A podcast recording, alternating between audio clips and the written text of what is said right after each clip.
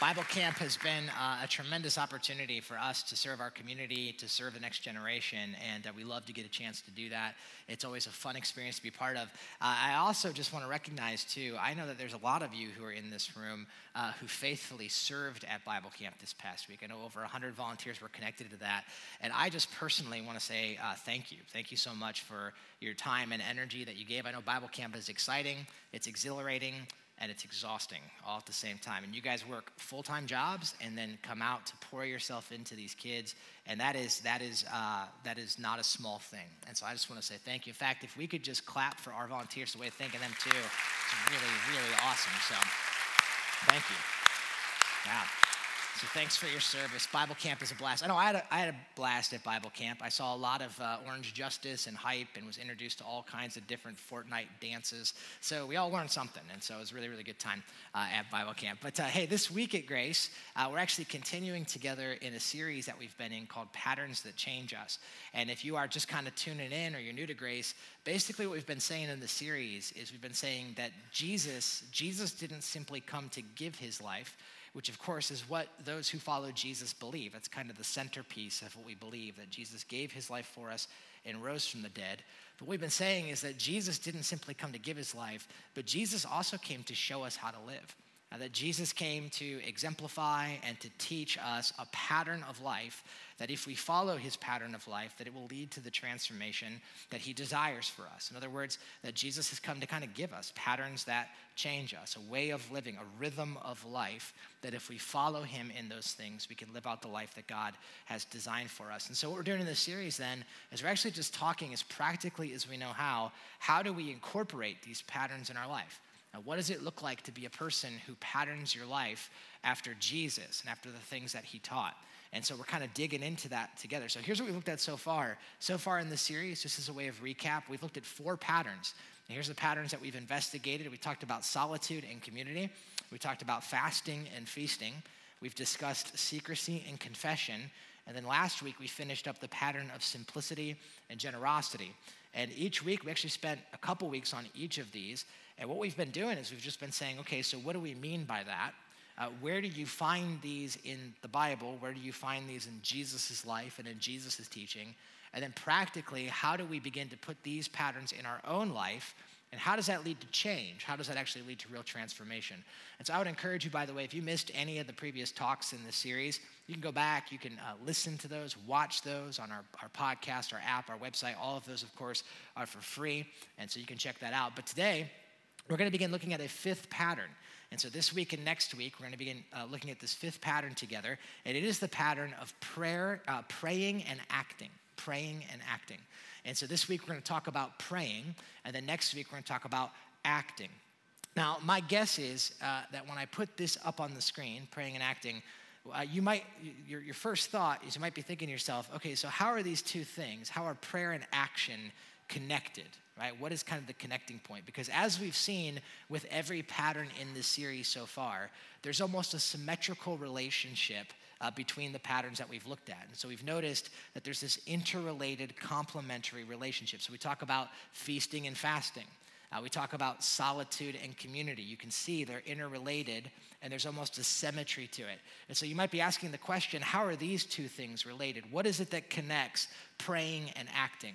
And here's what we're going to find over the next couple of weeks. We're going to say that the thing that this is related to, the aspect of your life that praying and acting are connected to, is actually this one particular aspect of your life that we are going to call cares. Okay, so it's connected to your cares. Now, I, I know that might seem like a strange word for me to put up on the screen right now, but I want to tell you that I actually deliberately chose this word. I actually thought really, really hard about this.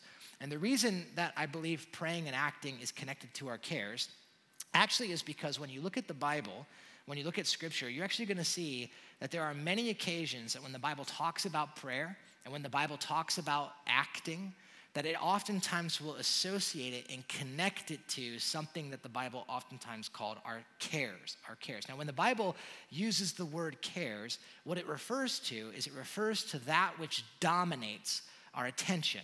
Okay, that's what, what, what is a care? A care is something the Bible's to say that really dominates your attention. It's something that you are concerned about, it is something that consumes you, It's something that you think about often. It's something that weighs on you. Here, here's a good way to think about it.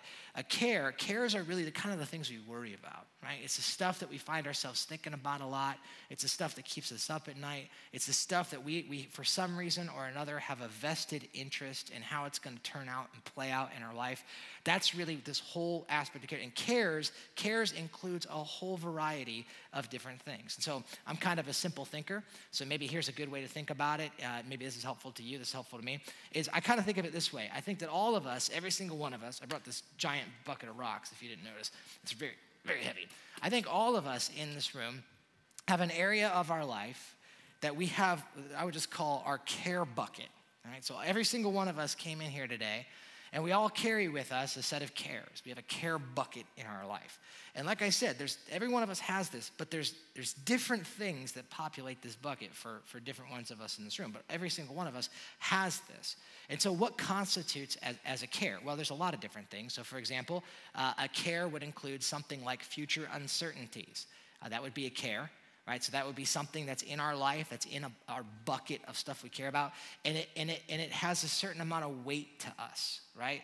And so maybe it's, um, maybe it's things like financial future uncertainties. I'm not quite sure how it's going to pan out. I'm not sure if I have enough for retirement. It's those things, they weigh on us, right? It's maybe it's occupational future uncertainties.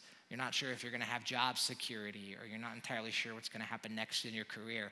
And so that bears a certain amount of weight in your life. It's something that occupies and consumes you when you think about it. Uh, it can be relational uncertainties. So maybe you're a person in this room and you're single right now, and you're wondering, you know, am I going to meet somebody? How am I going to meet them? That's something that consumes you. You think about it a lot. That would be uh, a care right? It could be real big things. It could be things like uh, uh, uncertainty around our economy or uh, uncertainty politically. There could be political uncertainty about the political climate in our country, and that's something that maybe maybe is a care for you, and it bears a lot of weight in your bucket. So it can it can it can refer to future uncertainties, but not simply that. For some of us, it's relational cares. That that's part of it too. We have relational cares, and so if you have kids in this room, my guess is that you have a giant boulder in your bucket with your kid's name on it, and that's something that you're thinking about a lot, right? And you're you're concerned about it. It consumes your attention. You're concerned about the decisions they're making.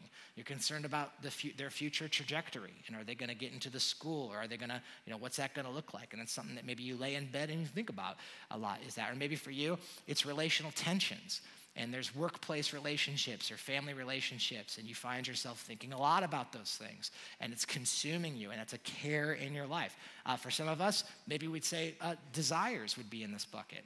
All of us have um, desired outcomes. We want to see our life go a certain way. There's certain aspirations and dreams that we have, and we want to see it happen a certain way. And that's something that maybe weighs on us. It's something that we think about a lot, right? That would be kind of in this bucket as well. Uh, for some of us, we might even say this, we might say insecurities would be in there too. And so, for example, uh, maybe the way the, your image, the way you look, your, your body image, those things are things that you care about a lot. And you find yourself thinking about it, or you find yourself worrying about it.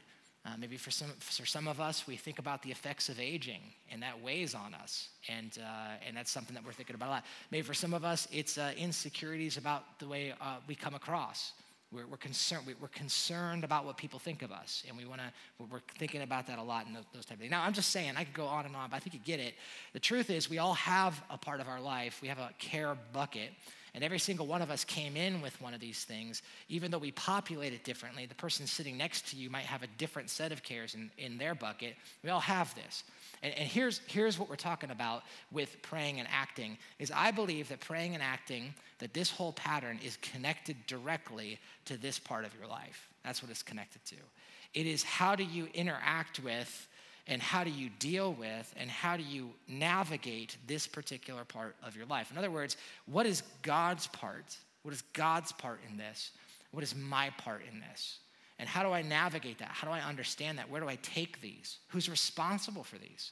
Who's going to satisfy these and who's ultimately going to be the one who it controls the outcome of these things in my life. And that's where praying and acting comes in. So this week we're going to be talking about praying. We're going to be talking about praying as it relates to this part of your life, okay? And, and here's, here's what I want to say before we jump into this is that in prayer, prayer is such an, ex, an expansive topic that you can, you can really talk about prayer all year long and still not exhaust the topic of prayer.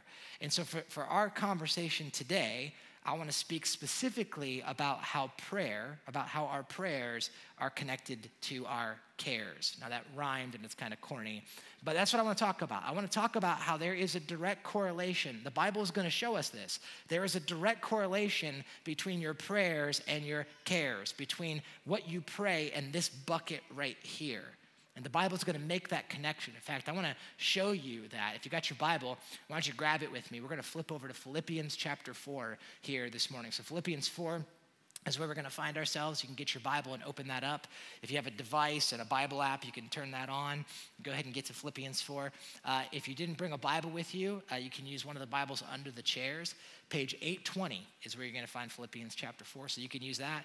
And let me just say this too that if you don't own a Bible, uh, you can just take one home with you. We'd love for you to have a uh, copy of, of the Bible you call your own. So, Philippians 4 is where we're going to go, and uh, we're going to see in this passage of Scripture a correlation, a connection, a direct connection uh, that Scripture is going to make between prayer and between this part of our life, our cares. Okay, so let's take a look at this together. We're going to start off in verse 6, relatively famous passage. Here's what it says It says, Do not be anxious about anything but in every situation, by prayer and petition with thanksgiving, present your requests to God. Okay, so first observation I want you to notice is the Bible makes a connection between what we worry about, what we're anxious about, and our prayers. Now, the, the word anxious is actually a pretty interesting word. Uh, if you have a different translation with you here this morning, like if you have the New Living Translation, it might say, uh, don't worry about anything. That's the way that it translates it. If you have the King James Version, so if you have the old King Jimmy, King Jimmy's gonna say, be careful for nothing. Okay? Now, why does it say be careful for nothing? Don't worry, be anxious. Well, all translations are trying to translate from the original Greek word. And the original Greek word for anxious, what it literally means is this, is it literally means to be overcome and to be troubled with cares. That's what it literally means. Basically, here's the picture. It is to have an overflowing bucket of cares and concerns. It is to be troubled, it is to be overwhelmed, it is to have an excessive amount of cares. And so here's what the Bible says. It says, don't, don't be full of cares and troubled with cares about anything, about anything, be anxious about nothing. But then it says, but in every situation, everything, pray. In everything, prayer. Don't be anxious, don't worry, don't be careful about anything, but in everything, pray. Now, my guess is uh, if you read that, you might have some initial pushback. And what you might be saying is, you might be saying, well, wait a minute now. So is the Bible saying if I'm a follower of Jesus, if I'm a person that believes in God, that basically I shouldn't care about anything. That I should live a carefree life, that I should never worry or be concerned about anything. That basically, the Bible's telling me that I should just be inactive and that I should take no responsibility, that I just should be, I just don't care. The Bible says I shouldn't care, so I don't care. So, so for example, you know, I, the Bible says I shouldn't care about anything, so I'm just not going to go to work tomorrow because the Bible says I shouldn't care. And so I'm just not going to care. I'm going to trust God. He's going to provide for me, He's going to take care of me. So I don't have to worry about that because the Bible says I shouldn't. Is that what the Bible's saying? Is the Bible saying, man, you know, I shouldn't care about anything? So that means I shouldn't think about my future. I shouldn't save money. I shouldn't, you know, tuck away something for retirement. I should just live in faith because, man, I'm just trusting God's going to take. Is that what the Bible is saying? It's basically saying be irresponsible with your future? Is the Bible basically saying, hey, you know, don't, don't, care about anything? So you got those kids, you don't have to worry about them. Just go ahead and play golf. They'll take care of themselves. Let them fend for themselves because God's got it under control, right? Is that what the Bible is saying? And of course, of course, the answer is no. And there's some people who have actually used this verse uh, and they've taken it out of context and they've used it as a license for inactivity and irresponsibility.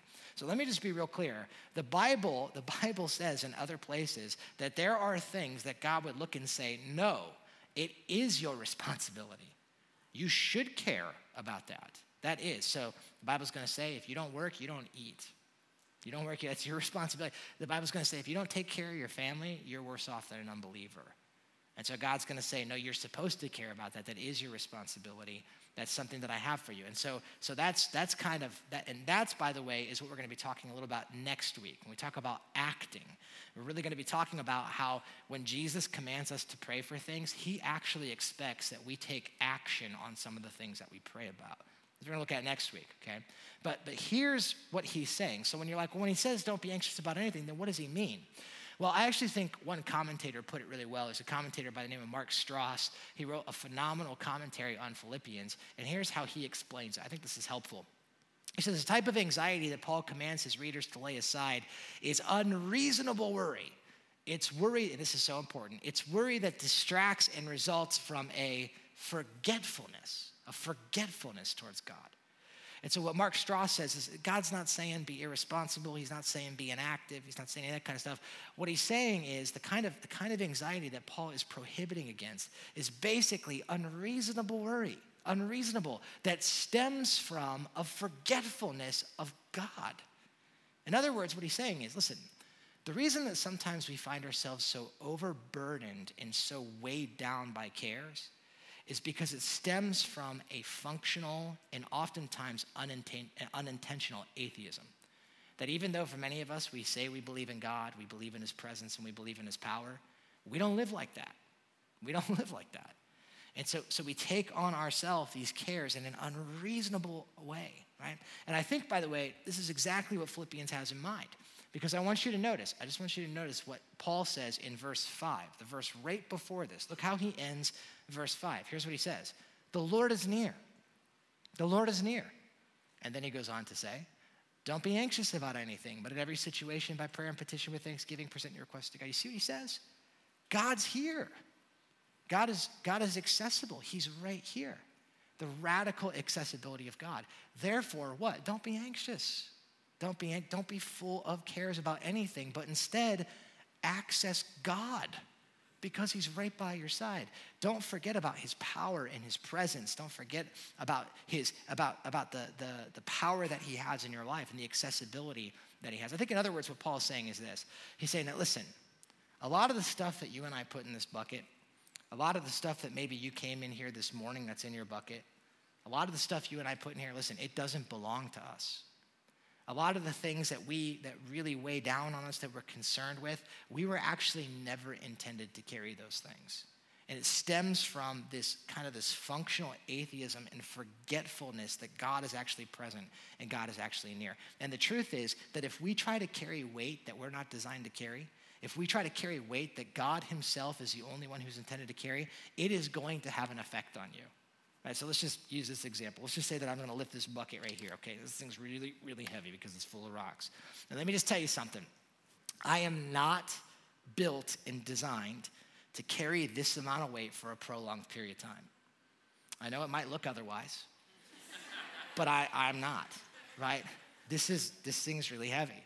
And and let me just tell you, if I was to if I was to hold this thing like I'm holding it right now, if I was to do that for an hour, all right, let's just take that back. If I was to do that for 10 minutes, if I was to hold this for 10 minutes, let me tell you a few things that would happen. I just guarantee there's a few things that would happen. Here's the first thing. Number one, I would get very tired.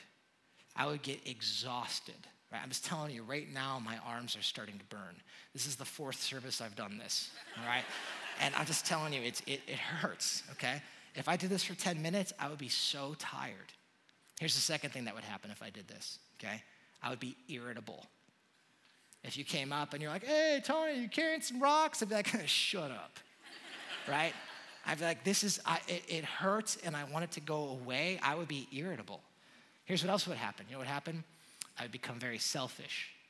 And not because, I, not because I want to be a selfish person, but because when you're in pain and when you're carrying an amount of weight like this, you can't think of anything else but trying to get rid of this. There's nothing else I can think of but how heavy this is right now, right? Uh, another thing that's going to happen is I might get accusatory. So you might come past and say, dude, why are you carrying all that? And I'd be like, well, why don't you help me? All right? Why don't you help me out? Because this is really, really heavy. And a lot of those things are going to happen, right? And I think, I think quite honestly, what he's saying in this passage is he's saying, listen, a lot of you, you're carrying this thing around. You are overly concerned. You have all these cares, and it's weighing down on you. You know what it's doing to you? It's making you exhausted. Some of you are coming in here today and you are utterly exhausted. And you know what it's doing? It's making you irritable. Some of you are very irritable. Ask your family, right? It's making you selfish. You can't think about, you're not available to think about anything else because you're like, I'm just thinking about this, I'm just thinking about this, I'm just thinking about this. And I think your Father in heaven is looking at you and he's saying, Hey, you want me to take that for you? And we're like, Well, I'd love to give it to you, but I'm too busy trying to figure it out. And God's like, All right, you're not designed to carry that amount of weight. So when you put it down, you guys ever get that feeling when you put something real heavy down and your, your shoulders are just like, feel like they're gonna float up to the sky? That's happening right now, right? And there's this amazing thing that can happen. Th- and listen, here's, here's what I think God is trying to tell us in Scripture. Is He's saying, listen, you're not designed. There's so much. Listen, I think we know this. There's so much of our cares and our worries that is just unreasonable for those of us who follow Jesus. We know we can't control the political climate of our nation. I mean, sure, we can play a part in it, right? We play our part. But in the end, we have no control over that. So, what, what value does it add for us to put that weight on ourselves? You know that your job, you know that your occupation, you know that your kids, ultimately, so much of this is outside of our control. And so we put this weight on ourselves. And I think our Father in heaven would look at us and he'd say, Listen, I never designed you to carry that amount of weight.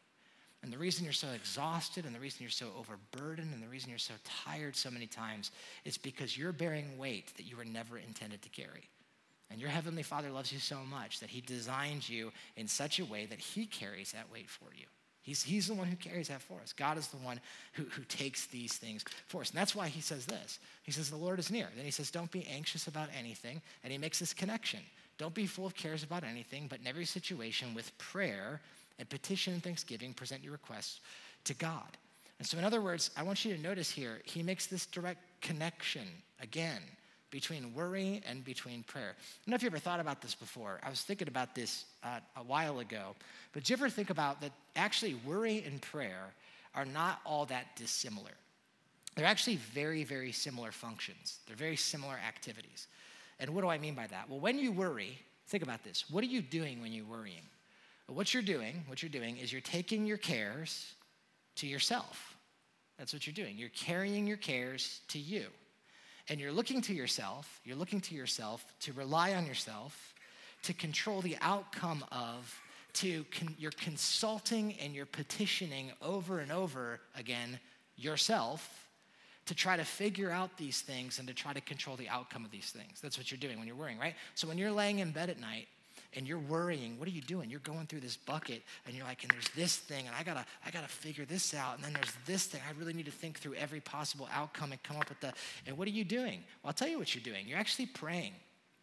You're just praying to yourself. So prayer, prayer, biblical prayer is the same activity, it's just you're changing the address. And instead of consulting yourself, you're now petitioning and calling out to and depending on God saying, You're near, you're here, you're powerful, and you love me. And so let me, let me cast my cares. You carry these. You carry these. You take these for me. And the Bible says that that's why the proper place for anxiety, the proper place for our cares, is ultimately to take them to God in prayer. Now, here's the thing. All right, so I know that whenever we have a conversation like this uh, in a setting like this, so we're talking about prayer in church, not, not a big surprise, but I know that what happens sometimes when we do this is that there can be this invisible wave that sweeps over the people who follow Jesus when we talk about prayer of guilt, that we can just feel guilty about it. And, and for some of you, when I say, you know, the Bible says you shouldn't worry about anything, but you should pray, you're going, oh, you know what? You're so right. Gosh, you're right. I'm worrying and I shouldn't, and I should be praying, and I just have such a hard time praying. And you're right. Gosh, I feel so guilty. I worry all the time. I'm such a bad, bad person. I need to pray more. I just feel so guilty. And I think for some of us, we feel the same way about prayer that I do when the dentist asks me if I've been flossing, right? We're like, oh gosh, yeah, I need to do more of that. And we could just feel like this, this, this level of guilt, like, gosh, you're right, I really need to get better at that. But let me just say, my whole hope today is not to make you feel guilty for worrying, and it's not to make you feel guilty about your lack of prayer. That's not my desire and my hope. My hope is that you would see the beautiful resource that our Heavenly Father has given us in prayer.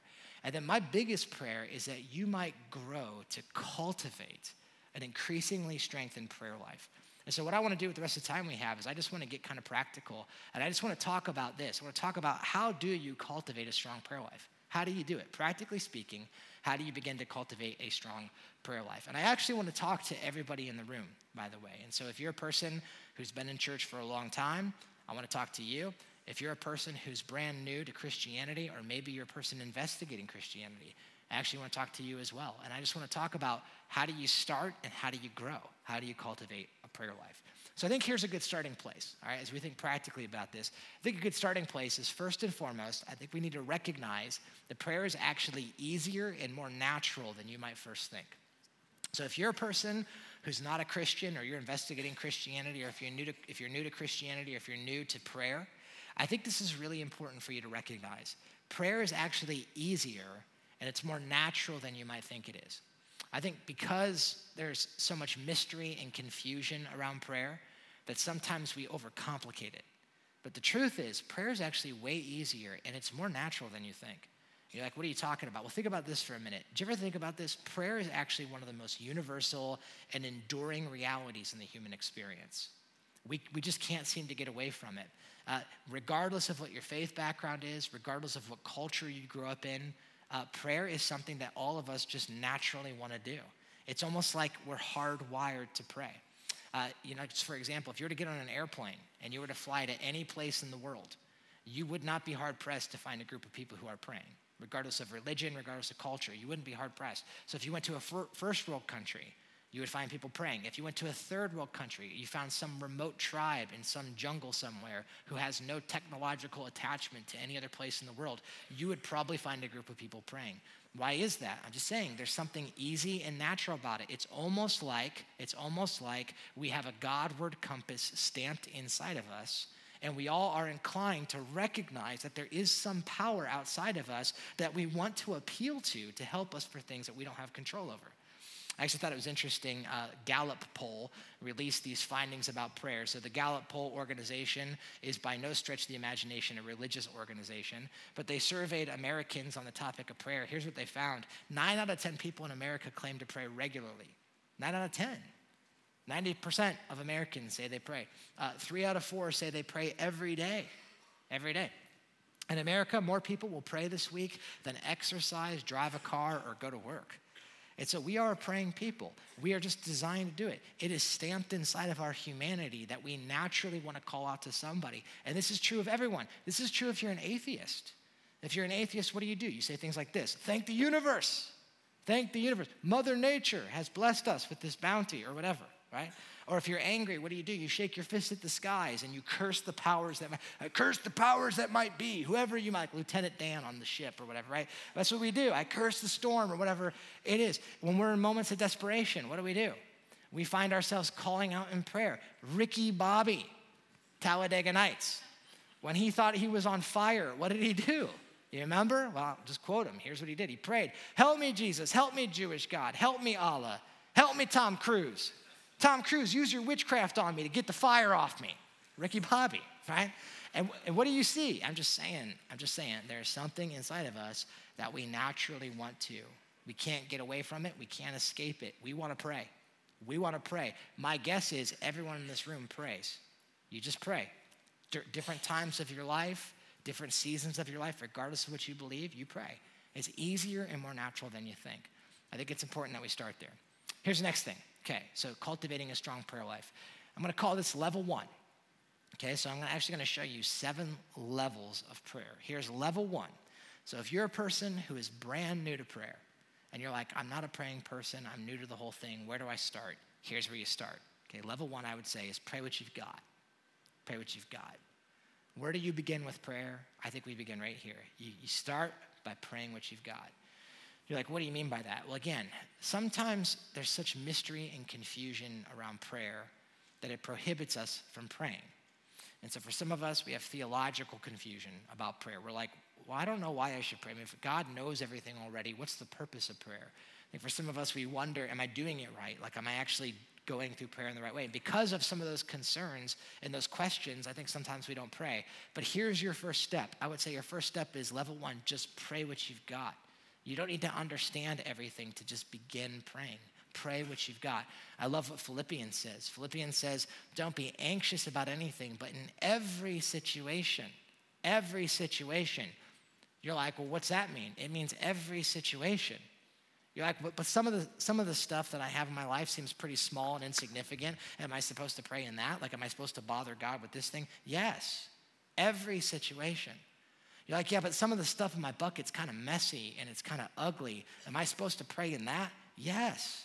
Every situation. Some of you are like, yeah, but I'm not really like the religious type of person, and, and I don't I don't even know the right way to pray. It's fine. Every situation, you just pray what you've got. Some of you might be saying, uh, but you guys, you guys in this room, you're all church people.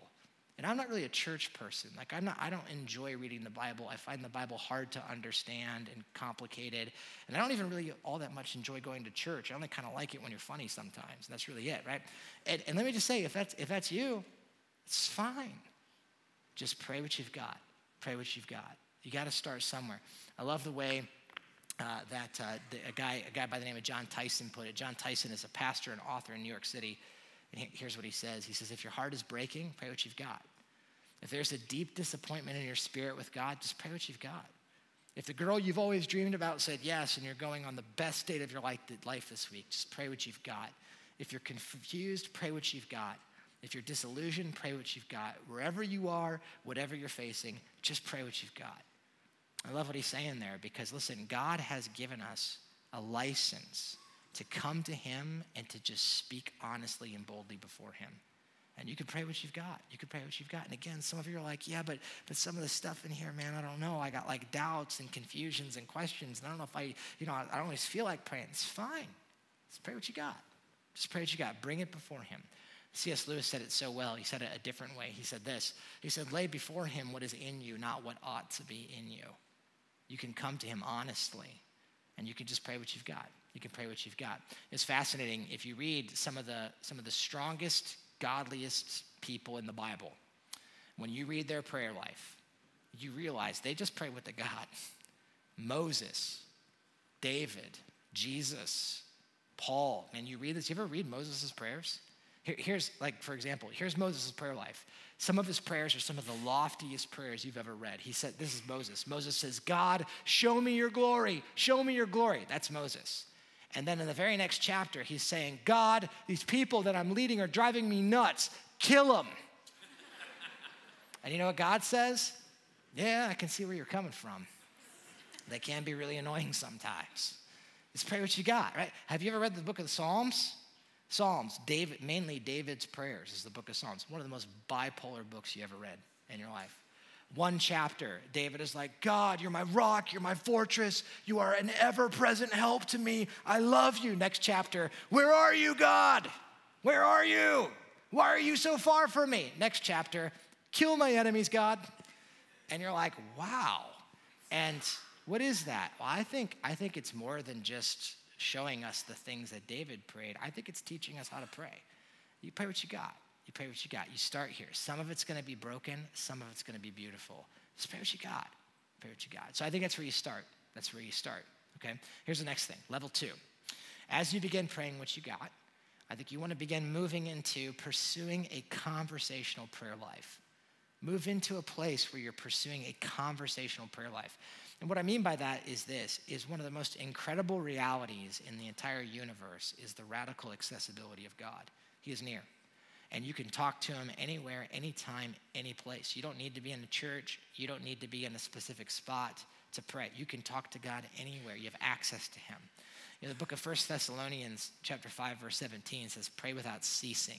And there's been some conversation about what exactly does that mean to pray without ceasing. But I think what that means is, quite honestly, it just means opening a conversation with God that you never really close. You're just constantly in conversation. And so I just say, cultivate this. Cultivate a conversational prayer life. Try just praying, you know, as you're driving, whatever it is you're doing, just talk to God about whatever's going on. So if you're driving, you're like, man, God, thank you for that sunset. That's awesome. God, I don't feel like praying right now. It's actually a very viable prayer. God, I feel kind of cranky. God, I don't know why you made jellyfish. They're weird. It's whatever, right? God, thank you for Chipotle. It is a rich bounty of manna that you have given to us. Like, whatever. You could just just just talk to him in a car. You know, it's interesting if you look at Jesus' prayer life, if you actually read in the Gospels about Jesus' interaction with prayer, it is staggering the amount that he depended on the Father in prayer. Did you know over 60 times in the Gospels? I'll just show you a few examples. I'm not going to read through all of them. But you know that over 60 times in the Gospels, the Bible says Jesus is praying. He's praying. And in some situations, it looks like it's relatively, you know, mundane. And in other situations, it's just utterly magnificent. But in all things, you see Jesus, he's just praying. He's just praying to his Father. He's in a constant dialogue and a constant conversation with his Father in heaven. Jesus exemplified this pattern, and I think he desires for us to do the same thing. You could just talk to God all the time. Let it be part of your regular life. So I would say level one, pray what you've got. Level two, pursue a conversational prayer life. Here's level three begin to pray with and for others. So as you begin to grow in your prayer life, I think the next step in growing in prayer is to start to pray with other people, with them and for them. This is why uh, biblical community is so essential. Getting connected to things like life group or having Christian friendships or being in disciple making relationships. It's so significant because it's going to help you grow. And one of the areas that's going to help you grow in is prayer. You know, prayer was never intended to just be a private activity. There is an element that is to be private, but it also, there's a corporate aspect to this as well. And so finding a place where you can pray with others, for others, to pray out loud with others. I know for some of you, the thought of praying out loud with other people is utterly terrifying to you. And you just, in your mind, you're like, I could never see myself doing that. That is so far outside of who I am as a person. And, all, and maybe you guys can, I could never do that. But can I just tell you, I love seeing when people get connected to life group or get connected in relationships, disciple making relationships, I love to see people who thought that they would never be a person of prayer becoming people of prayer. I've seen it happen time and time again. And I've seen it happen in my own life. And so get connected to other people. I think that's a great step in cultivating your prayer life. Here's the next thing level four. I'd say start to learn Jesus' pattern of prayer. So start by praying what you got. Never stop praying what you got. But I think eventually you're going to want to grow in your prayer life to now you start to pursue Jesus' pattern for prayer. And here's what I mean by that. So it's kind of interesting. The Bible's actually going to tell us that prayer is something that all of us naturally want to do. We're inclined to pray, but that you can actually learn to pray, that you can actually grow in learning how to pray. Jesus' disciples came to him and they said, Jesus, can you teach us how to pray? And you know what Jesus said? Yes, I can. I can teach you how to pray. And he gave for us uh, what is called the Lord's Prayer. Uh, maybe many of you kind of grew up with that before. What's interesting about the Lord's Prayer is it was actually never intended to be a memorized, mindless mantra that we just recite without thinking about it. It was never intended to be that. It was always intended to be a pattern that we follow in prayer. In fact, if you're interested in diving into that, I just want to point you. We did a whole series called Teach Us to Pray a few years ago here at Grace. You can access that for free on our website. We go line by line through the Lord's Prayer, and we just talk real practically what does it look like to emulate the pattern of prayer that we see in Jesus. Just to give you that whole series in a nutshell, we say the basic pattern, and of course you guys know this, is uh, Father, Father. So prayer begins recognizing that it is a relationship with our Father that God loves us and God is authoritative and God cares for us, and Father speaks to all of those things. Father, hallowed be your name, your kingdom, your will. Give us our daily bread, forgive us our trespasses, lead us not into temptation, and deliver us. And what you'll notice if you look at this is Jesus is giving us a pattern. He's saying, Pray this way pray, Father, you, you, you, and then us, us, us. You, you, you, us, and then kind of go through those things as well. You can look into teach us to pray. But I think this is a great way to grow in prayer is to look to Jesus to help you learn how to pray. Here's what I call level five start praying through scripture. I think that as we're cultivating a prayer life, there should be a time when you start to pray through scripture.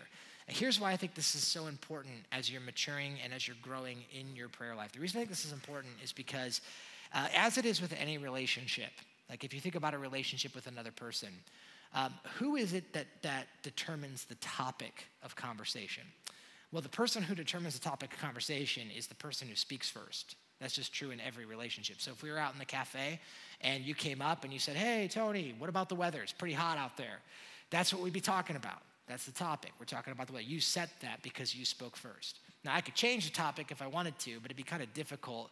So we'd be talking about that. Now, here's all I'm saying is when we come to God and we pray what we've got, we're basically saying, God, this is what I want to talk about. Here's what I want to talk about. I'm going to bring my cares to you. And let me just tell you, your heavenly Father loves to hear about it. And he wants you to do that. He wants to take that. But I think as you grow in your relationship with Jesus, that eventually it shouldn't just be, hey, God, this is what I want to talk about. Here you go. Thanks. See you later. That eventually it should also be, God, here's my God, I'm going to pay this. And then what about you? What is your heart? I want to hear from you. What do you care about? And to talk to God, let Him pick the topic. How does that happen? You get into the Word of God. I think as you grow in maturity, that is a staple of maturity. Now, I'll just give you an example. My daughter, I have a daughter who's three uh, at home, and uh, she's the cutest thing I've ever seen in my life. And when we talk, when she and I talk, guess what we talk about most of the time? Whatever she wants. She picks the topic. And so she'll, you know, I, even if I'm trying to tell her something, she doesn't listen to me. She just talks about what she wants to talk about. And so she'll just talk to me. And I love it. Like, I love it. She wants to talk to me about her favorite movie. Which, you know what her favorite, I love this. You know what her favorite movie is? This is a girl after my own heart. Her favorite movie is not Princesses and Unicorns, it's Nacho Libre. And so she, she wants to talk about Nacho Libre. And I'm like, that's fine. We can talk about Nacho Libre. She wants to talk about doll, her dollhouse or her friends at church. That's what she wants to talk about. And you know what? I love it. I love to hear her talk about those things. But can I just say that when she's 23, my hope is that maybe she might ask me some questions too. My hope is that she, she'll, she'll be saying things like, Dad, what do you care about? What's in your heart? What are things that, that, that bother you, that you love? And I'm just saying, I think as we grow in our relationship with Christ, we should also be kind of reciprocating those things in the Word. So, praying through Scripture. Here's number six develop a prayer plan. I think as we grow to cultivate a strong prayer life, there comes a place where we need to cultivate a prayer plan. And what I mean by this is there is something to be said for carving out intentional time, undistracted time to talk to God in prayer. You know, Jesus did this. Jesus did this. Jesus talked to God conversationally, but he also dedicated undistracted time that was focused on prayer. The Bible says that Jesus often withdrew to solitary places to pray. And so I think we kind of follow that same pattern that we should put in our lives certain patterns and rhythms we have designated for prayer, put it in the calendar. So, practically speaking, how could you do that? Well, here's a couple ways. Maybe you could incorporate prayer as part of your times of solitude. So, a few weeks ago, we talked about solitude. Maybe you bake prayer into that, that becomes a piece of that. Here's another thing maybe you can start to incorporate times of fasting in prayer. We talked about fasting a few weeks ago. You could listen to that and get some practical ideas. Here's a great idea. Maybe you could start keeping a prayer notebook or a prayer journal. I know a lot of people that do this. They will spend time and they will document their prayers. They'll write them out and document them. I could just tell you this is something, uh, journaling prayers. It's actually something I've been doing for a while. Uh, I don't do it every day, but I, I will write out my prayers uh, on different occasions. And I'll tell you what's so cool. What's so cool about it is I can go back. And I actually have prayers that I can go back to that the, I think the earliest ones I have are dated back in 1998.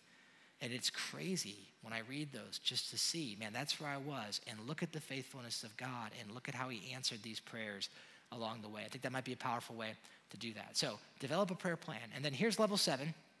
I would say level seven is this. Eventually, you want to get to a place where we're praying missionally, where we're praying missionally.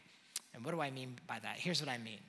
I think, I think that what our Father desires is He desires that we get to a place where we take our cares to Him and we lay them before Him and we say, God, here's my cares. But then we look at Him and we say, Now, God, I want you to fill this up with your cares.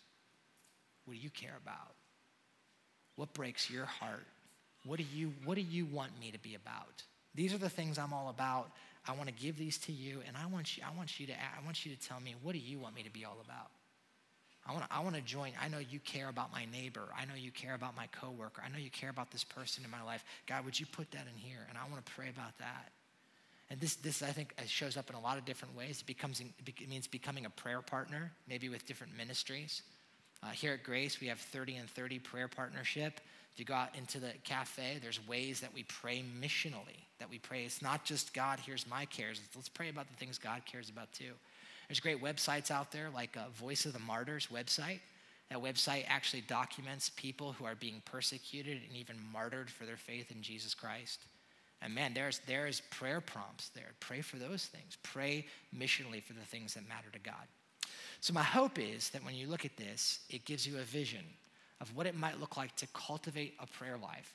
And my hope is that maybe it gives you some of your next steps. What's your next step? For some of you, it's level one. That's great. Start there. For some of you, maybe it's growing in other ways. That's great. But I would encourage us, man, to take advantage of this incredible pattern that God has given us.